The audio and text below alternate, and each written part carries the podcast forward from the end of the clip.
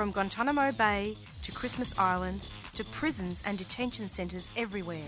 Every Monday at 4 pm on your community radio 3CR. We are still fired up and we're still talking about revolution. Hello and welcome to the Doing Time Show. This is 3CR Community Radio, 855 AM on the dial, streaming live on www.3cr.org.au. And yeah, this is Marissa running solo um, on the Doing Time Show today, and there's quite a quite a few things happening, and I'll just give you a little bit of a rundown. First off, we're going to be speaking with Ken Canning from ISJA Sydney, who's a wonderful activist, and we're going to be speaking with him about um, some very, very disturbing goings on, and there have been a number of protests about this. Um, we're going to be speaking with him about some comments that were made by a minister um, about about Aboriginal children, and so we're uh, and being adopted by white families to prevent rape and sexual abuse. And I want to just warn um, listeners that if you're not happy listening to this content, although I can't imagine why you wouldn't be happy happy listening to this content, um, that it is confrontational, and if people aren't happy with it, rather than complain, turn your radios off and go and have a cup of tea. Otherwise, um, do tune in because you might um, learn something something um, educational. Yeah, so pretty soon we're going to be speaking with Ken um, about this, and so the minister has suggested that white families be allowed to adopt abused Aboriginal children to save them from rape, assault, and neglect. Um, so yeah, we'll just uh, cross over to him in just a second. Hello, Ken. Welcome to the program. Hello, Marissa. How are you? Good? Yeah, good, thanks. Yeah. Did you hear the intro? Yes, yes, that was good, thanks. yeah, it was pretty, very accurate to what's going on, you know. So, Yeah, could, um, could you tell us, because I mean, a lot, a lot of listeners aren't aware, could you just tell us what it is and what, how can we put this in context? Because I think there's been a lot of misinterpretations and, yeah. well, there's been a lot of rubbish. I mean, the, Yeah. the minister in question, and listeners have to forgive me, but um, all these white ministers look alike to me, so I get them confused. Uh, and he's that insignificant, I can't remember his name. So um, that may seem a bit racist, but that's how it is. Uh, so um, the minister in question has come out and said um, virtually, you know, there should be another silent generation. They should have Aboriginal kids put into white homes. Uh, the Sunrise program went along with that, straight along with that, without questioning it, and without even trying to validate anything that um, was said, whether it was true or not. He was talking about abused children. Um, can you still hear? Because my phone's a bit funny. Yeah, uh, yeah, I can Oh hear you. yeah, Can yeah, me? yeah. Sorry. That's Yeah, all yeah, yeah. Good. Yeah. That's um, yeah, it goes a bit funny. So, but That's okay. Yeah, he, he didn't even bother. They don't even bother checking facts. Now, after the Northern Territory intervention, fact one, the Australian Medical Association did um, examinations not only in Northern Territory but all over Australia. They came across with the with- with the uh, more accurate figures that there's more child abuse happening with non within non-Aboriginal families than there are in Aboriginal families. That's that's come from the Australian Medical Association, right? Let, Yeah. Let's get a let's get a, a good handle on this. We've just had a royal commission into the abuse of white kids. That systematic abuse that went on till today of white kids in institutions, in all institutions. It just wasn't the Catholic Church; it was across the spectrum, in all institutions, abused. Some of them in foster care, abused. Yet, did what at one time did the Sunrise program run a show and say maybe we should have put these kids in with Asian homes because we don't hear of abuse in Asian families? Um, did we take white kids and give them to Asian? No, they didn't say that. No, no. Now, the minister made that this erroneous statement that uh, as, as it is as it is now, Aboriginal kids who are at risk are kept with Aboriginal families. Rubbish. We had an agreement with the old docs, and now called FACS. They change their name every few years to avoid um, you know, the bad name they, they build up. Um, we had an agreement that uh, children taken would be found a, a suitable home within the community, within the Aboriginal community, and there are plenty of them.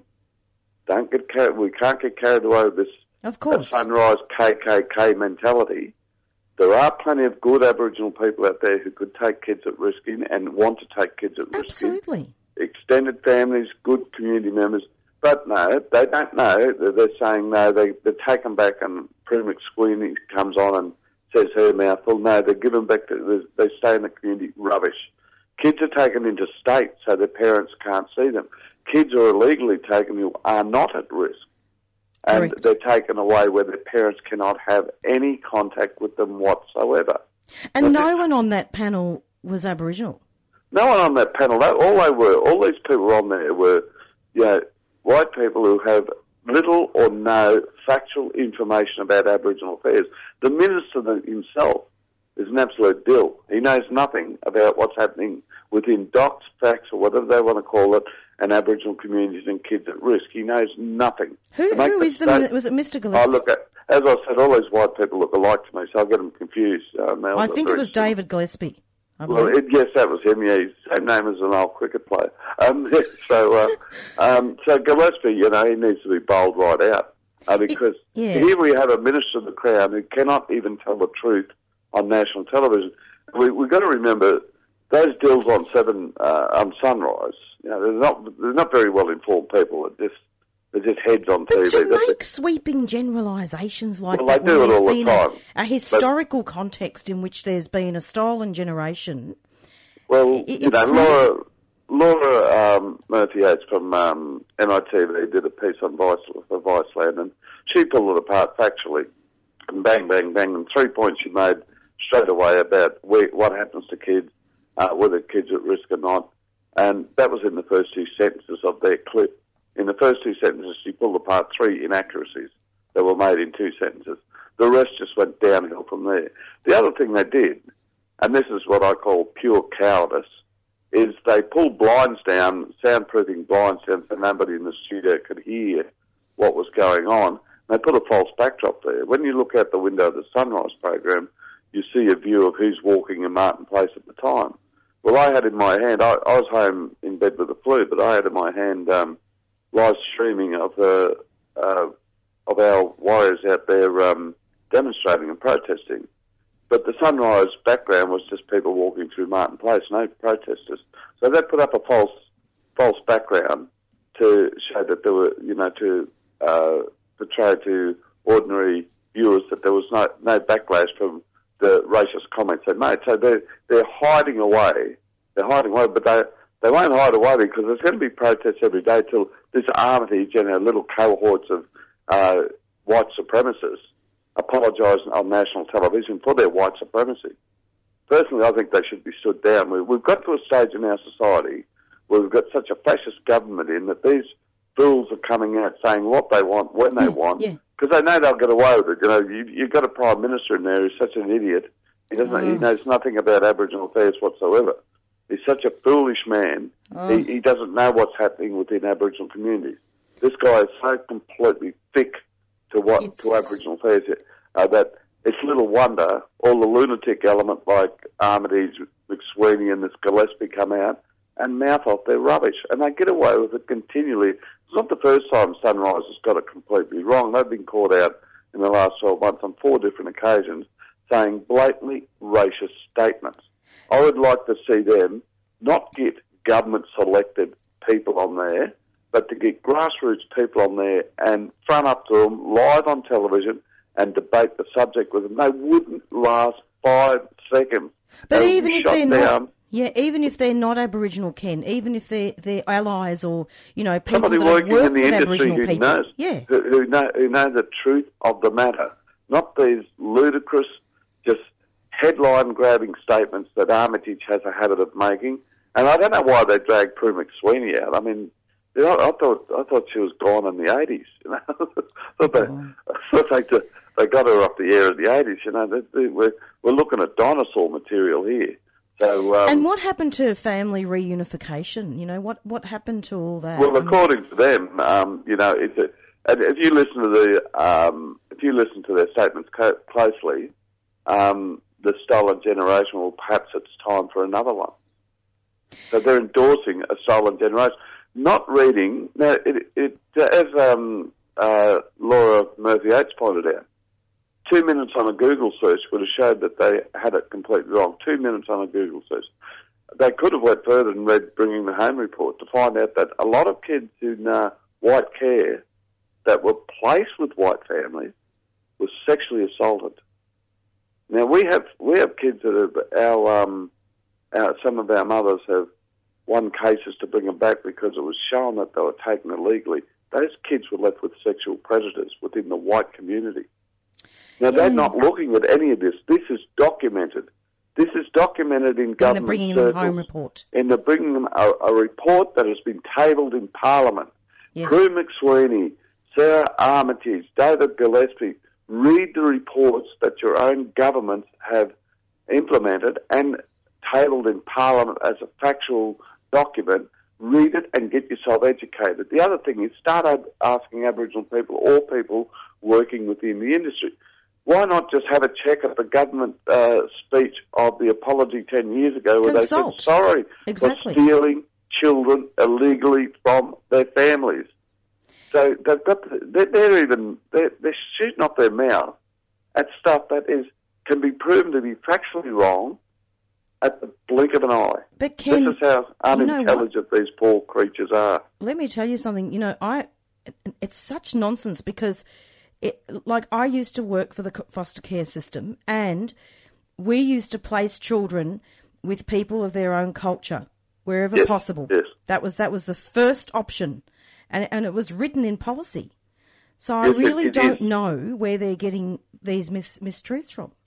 Well, what this is what see it's they it's not where they get this truth. This is what they want. This is an agenda they want. Yeah, they yeah, yeah. want to see Aboriginal kids given to white families. It doesn't matter whether these kids are sexually abused by these white families. They want an assimilation process. They want kids taken out of Aboriginal families to be de-Aboriginalised. They want a white Australia policy. This is their agenda. This is why they don't bother educating themselves. They're quite happy to go along in their white supremacist mode. And it, mm. it served them well today because seriously, no government or no broadcasting tribunals have pulled them up. So, you know, we've got, we're going to have a close look at the media and the, the power of the media and you know, the governing bodies of the media. I, I remember there was a time where we had racist ads pulled off television because we uh, pro- we protested the Australian um, uh, Broadcasting Tribunal. Racist ads were pulled off.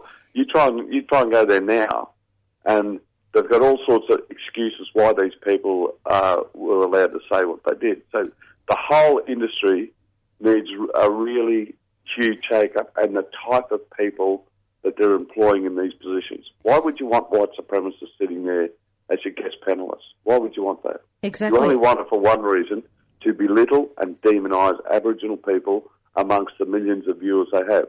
I mean, there were people at the um, uh, at the protest. As soon as David Koch saw the protesters, he stormed out of the studio in disgust. These people cannot own up to what they are and what they belong to. They belong to an exclusive club of white supremacists. And you know, it's very interesting because I was just talking off air to some some other people about this topic, and it seems to me that when the economy goes down, that's when all the fascists and the right wingers come out, and in particular when um, the political leaders give permission for that. Well, it's like, you know, uh, I, I've said on your program before, it's, it's like Turnbull when he called the um, graffiti artists, those who graffitied statues here in Sydney, he called them uh, Stalinist-like, Oh, yes, Stalinist-like yes. Oh, behaviour, God. you know. Little do we know, he, he doesn't even realise tens of thousands of people were killed under that revolution by Joseph Stalin. so two, um, two uh, statues get graffiti and he calls them Stalinist-like people. No, that's a really bright statement from Malcolm Turnbull. So you, you see what sort of deal we're dealing with. We're dealing with a man that's uh, completely out of touch with reality. At the same, very same time, there were three very suspicious deaths or killings in custody here in New South Wales, others in other states. Very suspicious. Huge question marks over. This Prime Minister did not comment on, and I'll tell you why he didn't comment on them, because he knows nothing about them. Now, just very briefly, um, can you list who those are? Well, the, the, the three very suspicious ones were Tane Chatfield, um, young uh, Eric Whittaker, and two years ago, David Dungay. Oh, which yes. the coronial inquiry is coming up uh, in mid-July this year. It's taken two and a half years to get a coronial inquiry. Each of those deaths has some very serious questions. But let's let's not forget the T.J. Hickey Yeah. killing 14 years ago in Redfern, where a police officer was allowed to get in the stand and uh, say, I um, refuse to give evidence on the grounds it may incriminate me, and the coroner allowed him to go. Where six witnesses who were sitting around at the time where TJ was impaled on the fence by the police were not allowed to give evidence, where the bike he was riding disappeared until after the coroner inquiry. And 14 such a years yeah. later, the, these questions are still up in the air. Now we've got three other families with very, very serious questions to be answered that corrective services in each case, when the, when the bodies of these young men were found, the Minister of Corrective Services got up and said, within an hour, within one hour, there's no suspicious circumstances around these deaths. How would he know? He wouldn't have had time to get out of his pajamas to go and investigate. How would he know? Yeah, look, it's it's pretty See- crazy, and and over that fourteen years with TJ Hickey, you know, Ken, I'm sure you Well, look have at the realised, tor- torture that his family's going through. Yeah, and the look all way the the Hickeys have been persecuted. I mean, the Doing Time show been. came and covered the trial of when the Hickeys Yeah. were persecuted and police were lying on the on the stand. Do, do, you remember they that? Do, they do it again. It, it goes back over 30 years ago with Eddie Murray. The whole family copped it. They're trying to fight for justice over, again, the coroner's report uh, came deaths by personal persons unknown. Well, he was in the Wee Waa police cell. Who else would have killed him? They don't give the keys to civilians, so the only people who could have killed him were the police, but no one was ever charged.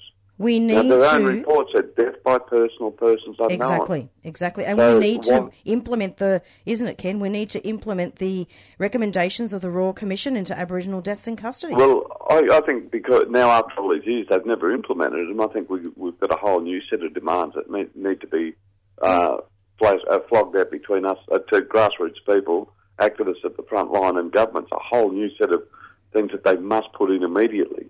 And we, we should not have to demand this. We should sit down and tell them straight to their face, and they should just in, put it straight in because we're talking about saving lives here.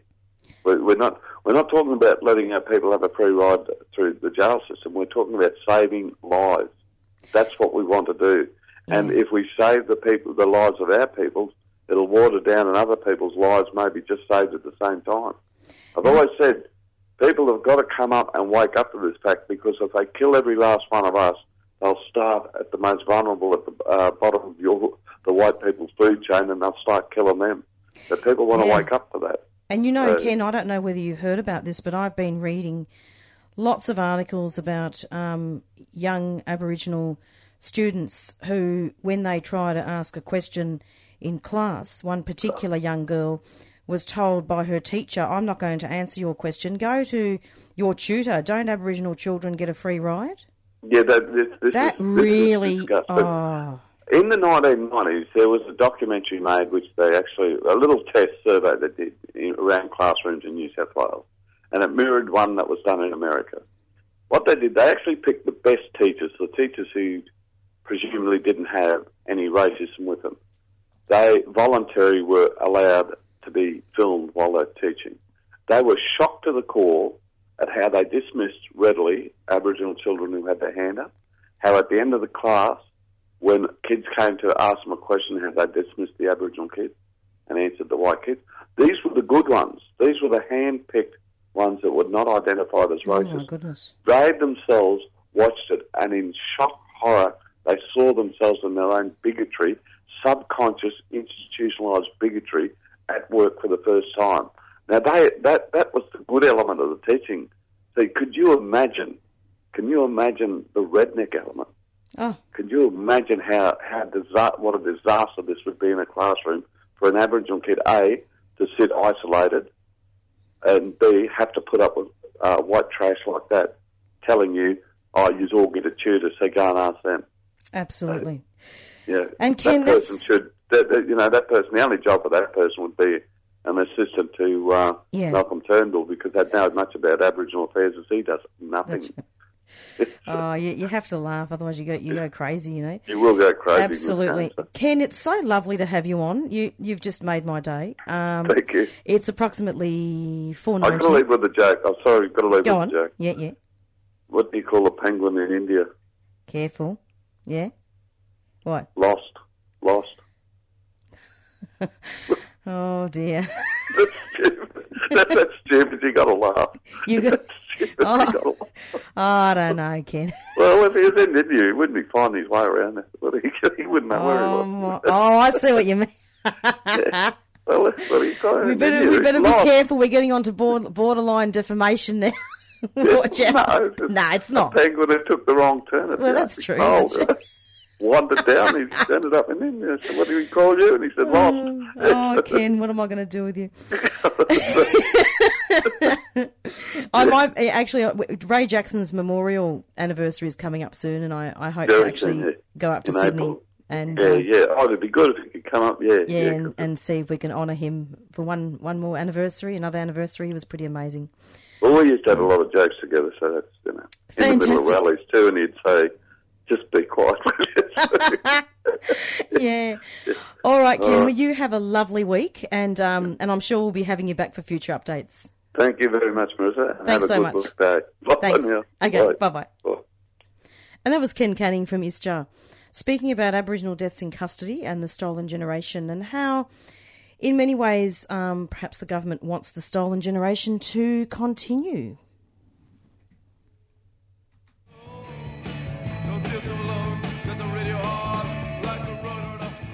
Why do you reckon people should subscribe to 3CR? Because I think we have more awesome music shows than anywhere else. And they're niche and they're interesting and they're adventurous. 3CR, the perfect companion in your car on your road trip. If you're on digital, mm. no tram interference. But if you're streaming, there's no tram interference. No. That's true. But if you like That's tram correct. interference, is always the aim. The AM old school. Oh, who like, oh. you know, some people like the crackle on vinyl. Well, some people like noise music. experimental noise mm-hmm, music. Mm-hmm, mm-hmm. To subscribe to 3CR, unwaged is $35. yes. yes. Waged 75. and solidarity. 150. 150. That's pretty reasonable to help keep 3CR on air. Call 3CR 9419 8377 and Subscribe. subscribe today. Subscribe now.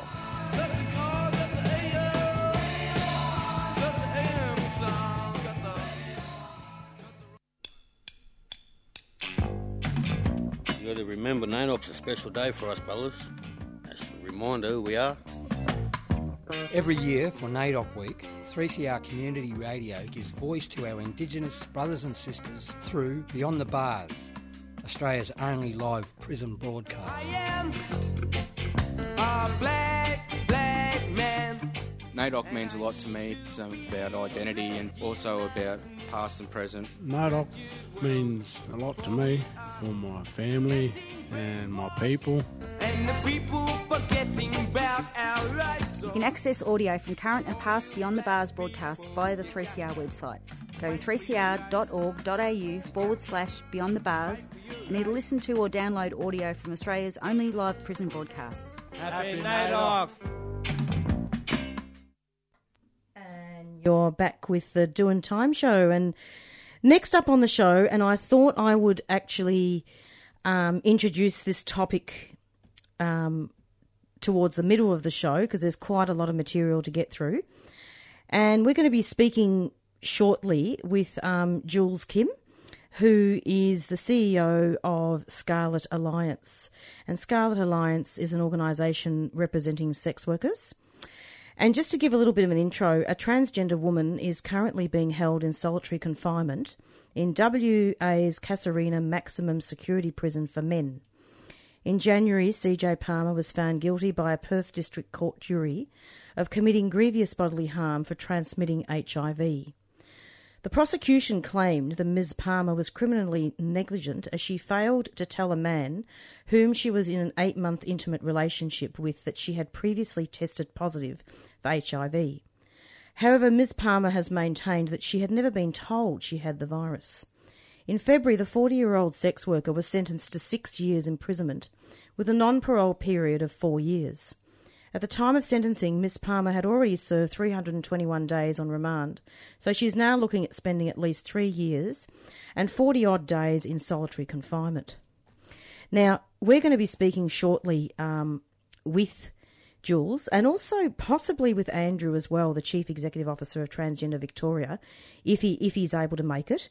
Um, and we're going to be speaking about the human rights of transgender prisoners and also talk a little bit about what's happened because obviously um, it's terribly important that people um, are able to disclose HIV without fear. And it seems to have been criminalised so much. And in fact, in Western Australia, just to talk about the human rights um, of transgender, the treatment of prisoners is governed under the WA Prisoner Act 1981. Now, Section 44 of the Act mentions the separation of male and female prisoners, but it makes no reference to trans detainees. And the WA Gender Reassignment Act 2000 allows for an individual to be legally recognised as their gender identity if they are a WA resident and have undergone gender affirmation surgery. However, Ms Palmer doesn't meet the criteria to be legally recognised.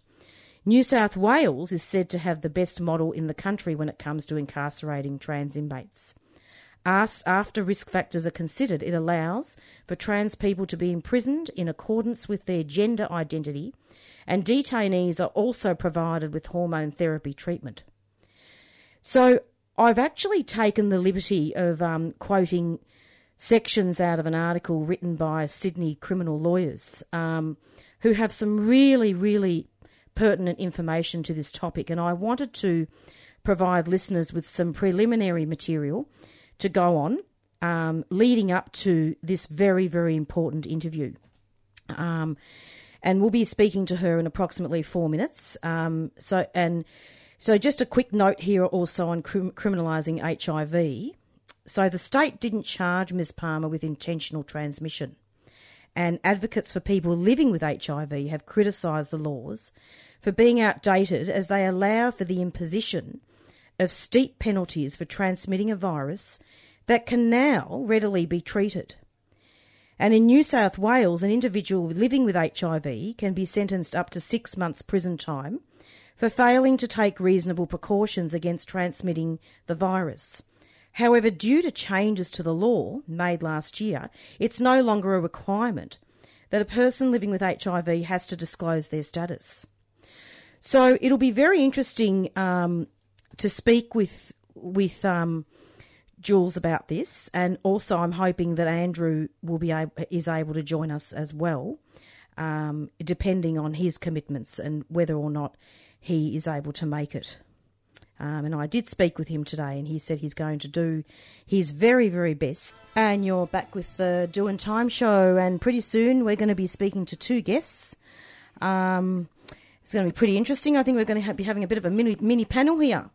So uh, we're going to be speaking um, with Andrew from um, Transgender Victoria, and Andrew, I believe you're the chief executive um, officer of Transgender Victoria. Is that right?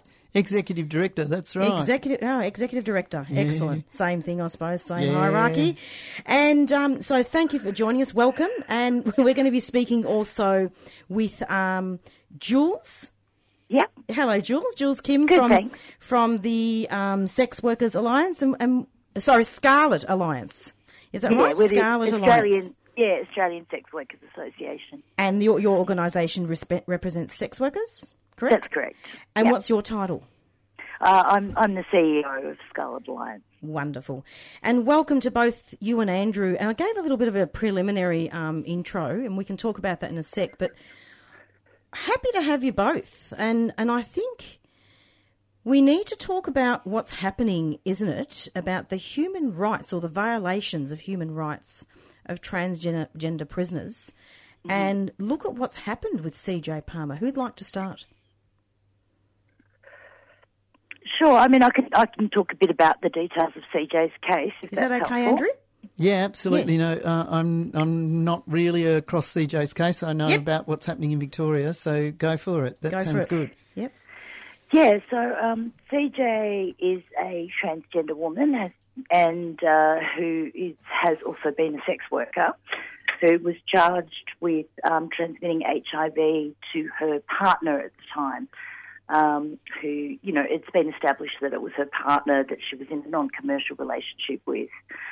Um, even though the reporting has really played up the angle of her being a uh, trans woman sex worker. Um, that's, uh, you know, obviously the details of the case are, you know, that it involved two human beings. It's an unfortunate case for everyone involved. Um, and it's, it's particularly unfortunate for CJ because she is facing uh, more extreme punishment um, just because of who she is and because the, the system isn't equipped to deal with um, transgender prisoners in, in WA. So um, it, it's uh, not only does she have to face a custodial sentence for something that I think that many of us would argue doesn't really belong in the criminal justice system. It was borne out in the case um, in the uh, trial that there was no intent um, uh, in in the transmission of um, HIV. CJ's maintained, um, you know, uh, that um, that it, you know her innocence in this case. But regardless of, of what you believe, um, it's uh, it is something a situation where she is um, is being subject to more onerous conditions just purely on the basis of the fact of her the fact that she's transgender. Yeah, that that doesn't sound sound very healthy, does it? No, no. I mean, even just um, on the on the basics, like you know, when, when she was um, in WA, they have what's called the WA's Prisons Act, and it still doesn't have any provisions for transgender prisoners in there. They've got uh, provisions for men and women, and um, you know, so uh, basically, she would have had to have legally had her sex changed, and in order to do so um, in WA, you actually have had to have gender reassignment surgery. Um, so, because of the fact that they didn't know where to place her, she was put in crisis care unit. Um, you know, even though she didn't need to be in the crisis care unit, that they, it was literally because they didn't know where to place her. And there, you know, for um, she had uh, was, you know, had great difficulty getting access to her hormones, her hormones were cut off. Um, and I think that there's um, considerations in terms of duty of care in, in, ensuring that somebody doesn't lapse in their hormone treatment to something that you know that, that she had been um, on for a number of years, a great number of years. So, um, and uh, you know, all those kind of basic concerns of being in solitary in a cell by mm. herself. Um, uh, you know, ostensibly for her own protection because she's being held in a male maximum security prison. Do you want to comment on that, Andrew? What do, what do you think? Uh, yeah, that is just a, a, frightful situation to be in. And even with the changes in Victoria that are substantial and moving very much in the right direction, that is still going to happen uh, frequently to people who enter the justice system in Victoria, uh, particularly in the early stages of their confinement. Um, they're still using that idea that um, the the four things that a prison system, the prison system here takes into account now, instead of just being, we used to be housed according to a genitalia, mm-hmm. rather than saying whether you changed your gender or not. It was literally what did you have in the in the downstairs area, mm. um, and that was how you were housed in the system here. But recently there have been changes, and there is now um, uh, commissioner's requirements of how to uh, treat trans and gender diverse people as well as intersex people. Can you elaborate on that? Yeah, there's a whole new document uh, that is the commissioner's requirements for this, and it means that if a person identifies themselves as trans or gender diverse or intersex uh, at that point of coming into the prison system, then they have two things happen. You have to have a medical officer have a look, have, you know, have a talk to you, an appointment, and at that point you'd be able to say what hormones you're on, who your doctor had been, how you, you know, when you got prescribed them, whether you're diagnosed or not. So that if you can verify those things, if you haven't been getting these things on the black market, so to speak, then you can actually get them quicker in the system because they, if they can verify that it's gone through, that it is a, legitimate medication you were on, then in Victoria you do stay on that medication. That's the recommendation. And then the second thing is that three days from that point, within three days, they have to have what's called a management panel, sentence management panel, and that management panel will look at where you're going to be housed. So they'll take into account um, what threat are you to other prisoners, what threat are other prisoners to you, what threat are you to the actual prison system, and what's your preference. They're the four things that they look at. But because of that idea that um, other prisoners might be a threat to you, which is very often the case, regardless of where you're housed as a trans person, uh, you can find yourself in these solitary confinement cells and without anything there to psychologically support you. They, they are punishment cells, frankly. And so you may have your sentence for whatever you've done, but you kind of get double punished, if you know what I mean. For no good reason, you're in this place, not because you've played up, but because of who you are. Mm-hmm. And I think that, that highlights like the inconsistencies. Um, the only other kind of prison system that I've had, um, uh, you know, uh, experience in terms of, um, you know, transgender prisoners was in New South Wales, and that was quite a different situation. Um, WA has been quite an eye opener in assisting um, CJ in her case um, in how backwards legislation is there, and it sounds like you're doing some great things in Victoria. Mm, mm. Look, uh, I'm really proud of what's happening down here in Victoria. I think it's absolutely awesome. It, it's just been rolled out late last year, so we're still in a stage where we've got to train prison staff and officers and general managers and everyone involved so that they actually understand that the rules mm. have changed. So yeah. on the ground, it's still struggling to get there, but we are getting there and there are steps in place, which is so awesome. Yeah, that's fantastic. Like we, have often had that issue as well, even when we've been dealing with the police and um, mm. you know, to have sex industry liaison officers to deal with sex workers. But, you sure. know, you might get agreement at a high level, but the boots on the ground, it's about getting the officers that are dealing with, um, you know, the, the people um, day to day to That'll be a take challenge. that on. yeah, it is a challenge. Some definitely. of that challenge is finance, just to get across everyone to, to actually do the training of the number of people there are.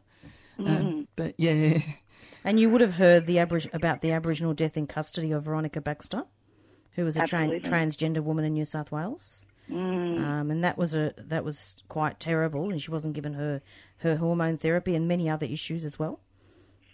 Yeah, I think there's a, like particularly when it comes to like intersections like uh, with Aboriginal Torres Strait Islander prisoners, there's a whole range of other issues there as well which um, you know I think that the uh, prison system has a long way to go. Um, you know, uh, it's it's um, incredibly unfortunate. I mean, what what I can say is positive is some of the media um, attention that's kind of come about after the sentencing has has meant that. Um, uh, CJ's conditions have improved. We have managed to get her back on hormones. Oh, so she so was hear. actually on on yeah, which was fantastic. But it, it did actually take um, a uh, Magenta, the sex worker service in WA, coordinated for a doctor um, to go out there um, at her own cost because she Mm. actually did have a prescription, but they um, they cut the prescription off, and the guy, the prison doctor, was just really he was uh, incredibly unsympathetic and Mm. basically said that he wasn't going to prescribe hormones. Um, uh, you know, um, because you know, he, he, as he put it in his own words, he didn't see women in a men's prison, so he wasn't Mm. going to give hormones for a non-medical purpose.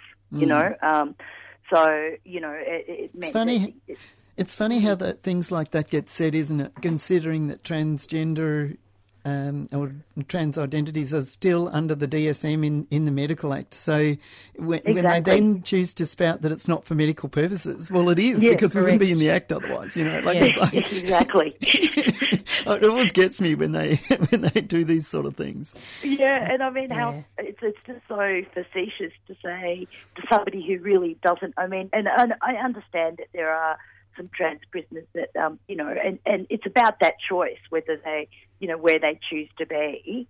Um, but for CJ, she does want to be in a women's prison, and it's, it's incredibly facetious to say to somebody who doesn't want to be in a man's prison, "Oh, I, I, I don't deal with women's issues in a men's prison."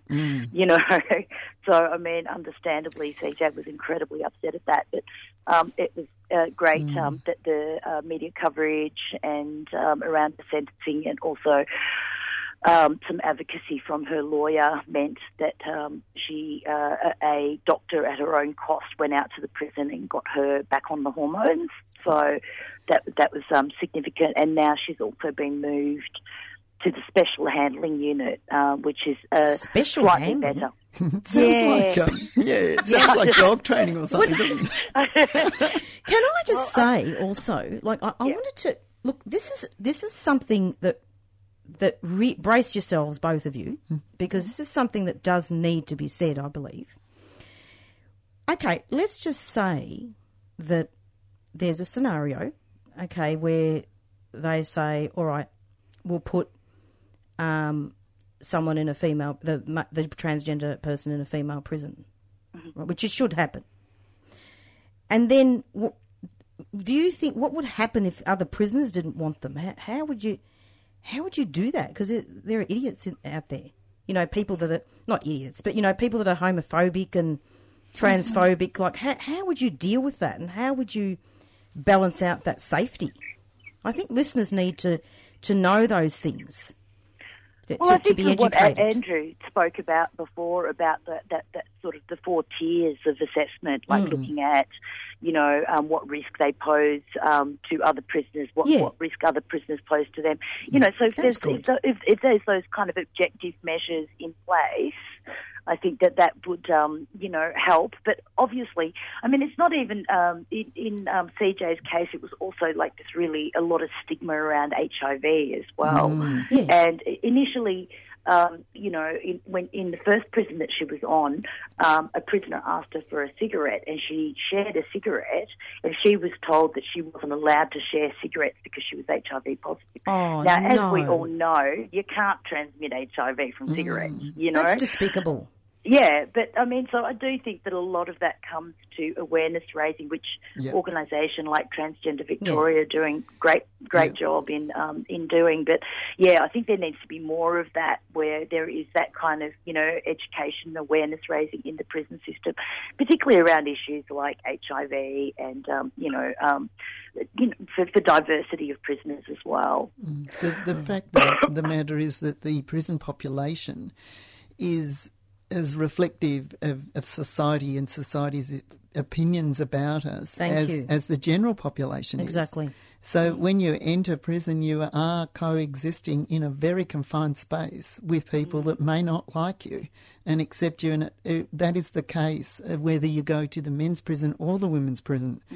And we've found in Victoria so far, we've had trans women in uh, um, in the women's prison and in the men's system, and we've had trans men in the women's prisons and in, in the men's. So we've had the, the situation so far of, of it all ways round. And um, it, it, as we say, the, the prisoners' preference is taken into account, and so is their sentence, the reason they're in there, their past history. Now, the prisons themselves have had to deal with what what, the, what what it's like in there, and even when you get in, say, the women's prison in Deer Park down here, um, you might choose to the well the, the, the prison staff might choose to have the person maybe not over in the cottages and maybe up in the more cell like environment and it is actually for their safety but it isn't those uh, isolated cells that we're talking about so I there's see. ways Yeah. to move things around with inside the prisons there's different units so Mm. if there's trouble between two prisoners they can move them so that they're separated um, it is difficult to manage these things, and obviously there's moments where it goes astray, and that's how you find out that someone doesn't like another person.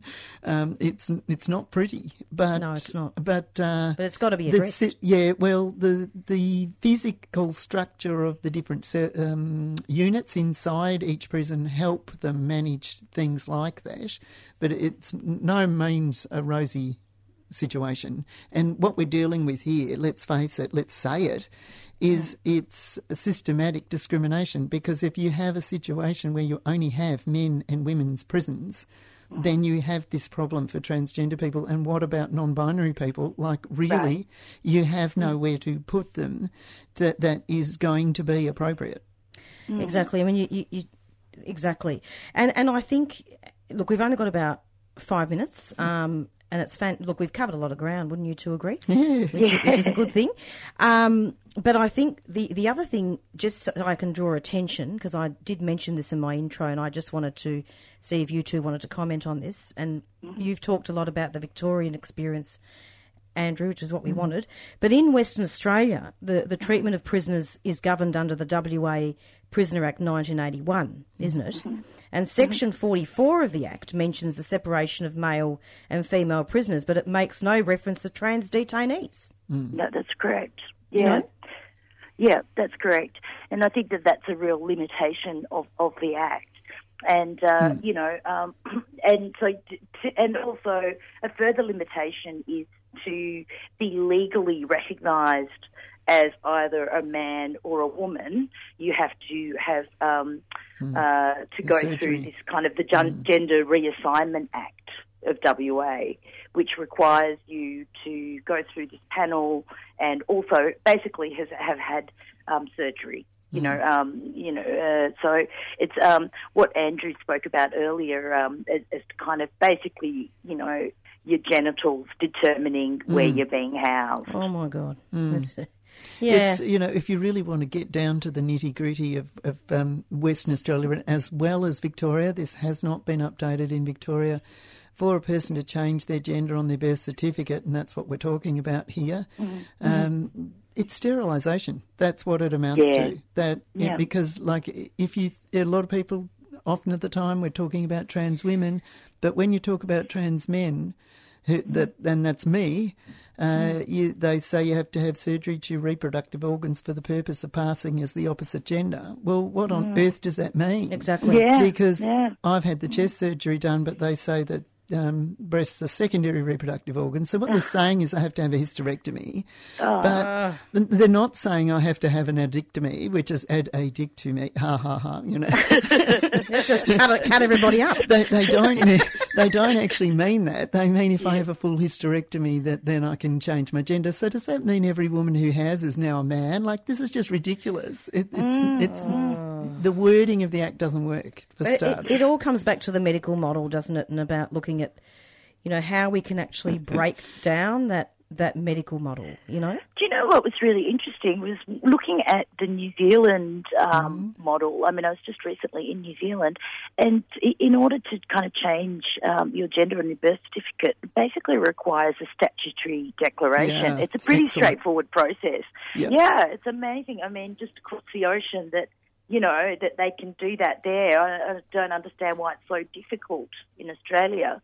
And um, you know, theoretically, I mean, it, it works in New Zealand. It could work in Australia. I'd love to talk about that sometime on, on another show. Actually, when we've got more time. But, um, Absolutely. it's that's really interesting that there is a, a country where you know that it does work. And finally, I think we do need to provide listeners with just a brief note about not criminalising um, HIV. Exactly. Absolutely, absolutely. And look, you know, I mean, I think that there's a, a lot of fear around HIV now. I mean, there's been such uh, medical advancements around HIV that basically CJ is on her medication. She is undetectable. That means that she she presents no onward transmission risk. So if somebody takes their medication and they're undetectable on HIV, it means that they cannot pass on HIV to anyone else. You know, and and so it, it is. Um, she is no. Uh, she she places the community at no risk. There are these really robust kind of criminal. Um, uh, public health systems in place, that actually the criminal justice system, all it serves to do is actually damage these um, the health promotion model. What we found is that when people see these media circuses play out, then they actually become fearful about getting tested and getting treated, and therefore, you know, and then and um, therefore no longer being um, at, at risk of onward transmission because of, of you know fear that if um, they are found to be HIV positive, then they will be um, put in jail and have their faces plastered all over the media and demonised. And you know, um, I think that there uh, is, um, you know, we, we are, uh, uh, have a very successful model of um, a public health model of, of managing HIV um, within the health system, and it really just does not belong in the criminal justice system. It's a complete waste of money. It's a complete waste of money. It's a complete Just waste of time. from that point of view, like yeah, it's I mean, even ridiculous from that to have point someone. of view, I mean, even if you don't look at the human rights impact of it, you know, it, it is. It just is a complete waste of money. Absolutely. crazy. And you can live a full life Absolutely, you with, can. with HIV. Yeah. Mm, Oh, Absolutely. medications have come an exceptionally long way, and it's a matter of the stigma and the the knowledge of people to realise that that has happened, to Mm. destigmatise it, to get it into the same zone as any other sort of medical condition that you now have to manage, and manage is what you do. You do manage very well. I would have been very interested to hear, to, to see what would have happened if, if CJ Palmer hadn't been transgender or a sex worker. Indeed. Look, and I think that that's the really difficult part as well. Like, you know, I mean, there are suppression orders um, around the complainant, so I can't go into No. detail about that.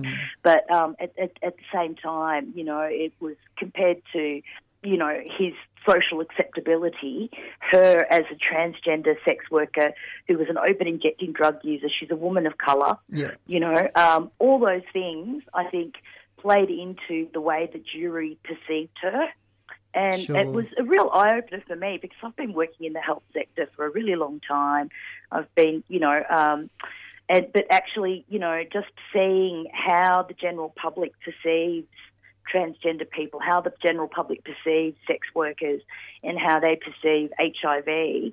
It just, I mean, from day one, it was hard to see how she would actually get a fair trial. Yeah, it's a, it's an interesting thing that we sometimes talk about that for the trans population, in some ways, it's really back to where the uh, gay populations were back in the 80s with Mhm. social acceptance and things. So when you put transgender and then you put HIV into the same thing, the person's Mm. probably you know, hardly got a start. They, they've hardly got to run out of the gates. So. Now we've got one minute. Um, websites for Scarlet Alliance and also Transgender Victoria in case people need help.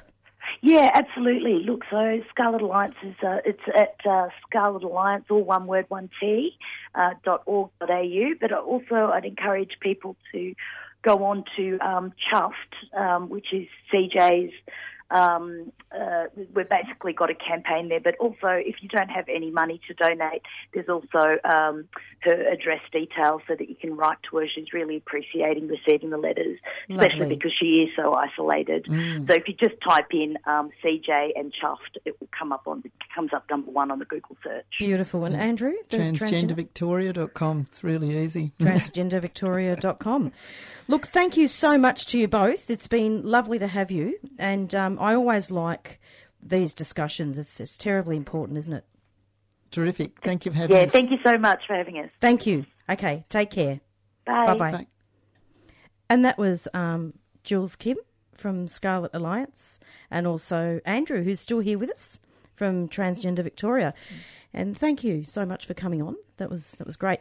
It's 4:57, so it's goodbye from Marissa and stay tuned every Monday from 4 to 5 for the Doing Time show. Do listen um, to the podcast. We're going to be podcasting this show and every show.